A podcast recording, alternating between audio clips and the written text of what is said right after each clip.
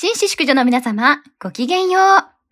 お久しぶりでございます。青子でございます。えー今回ですね、いきなりの更新でびっくりされた方たくさんいらっしゃるんじゃないかなと思いますが、えー変態淑女のお茶会ですね、えー気づかれた方もいらっしゃるかもしれませんが、えー全エピソード削除というか、全非公開とさせていただきました。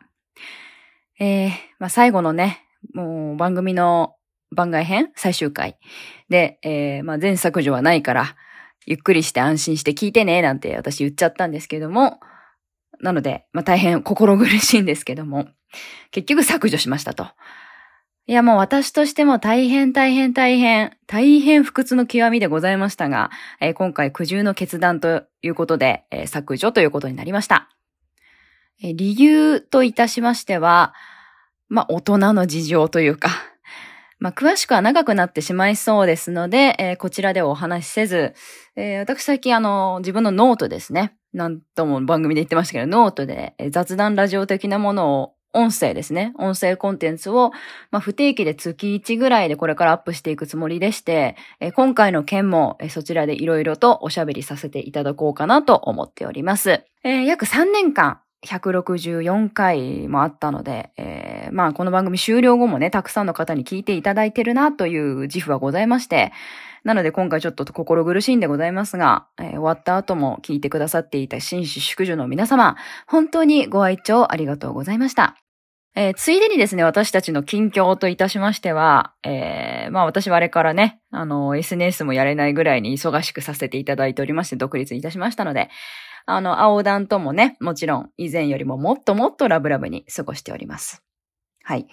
えージェシカさんですね。ジェシカさんは、えーまあ、今回の全削除にあたり、えー何かコメントございますかとお尋ねさせていただいたところ、えーごめんなちゃい。元気です。キラキラ女子として転生するので、どこかのデパートでお会いした際は声かけてください。といただきました。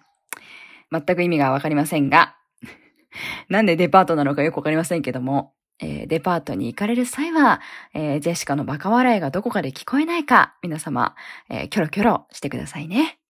ということでございました。最後に、えーこれだけお願いなんですけども、えーもし、あの、変お茶の音源をダウンロードして持ってるよという方、えー無断転載は本当に本当に本当に固く禁止いたします。絶対におやめください。これ、振りではございませんからね。えーどうぞよろしくお願いいたします。えー変お茶変態淑女という番組は、えー紳士淑女の皆様お一人お一人、そして私たち青子、ジェシカの人生の思い出の中でのみ再生してください。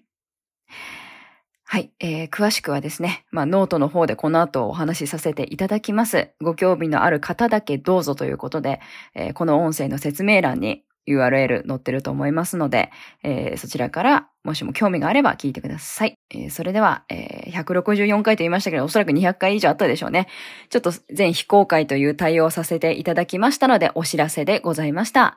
それでは、紳士淑女の皆様、最後までお聞きくださりありがとうございました。またいつかお会いできる日がございましたら、その日までごきげんよう。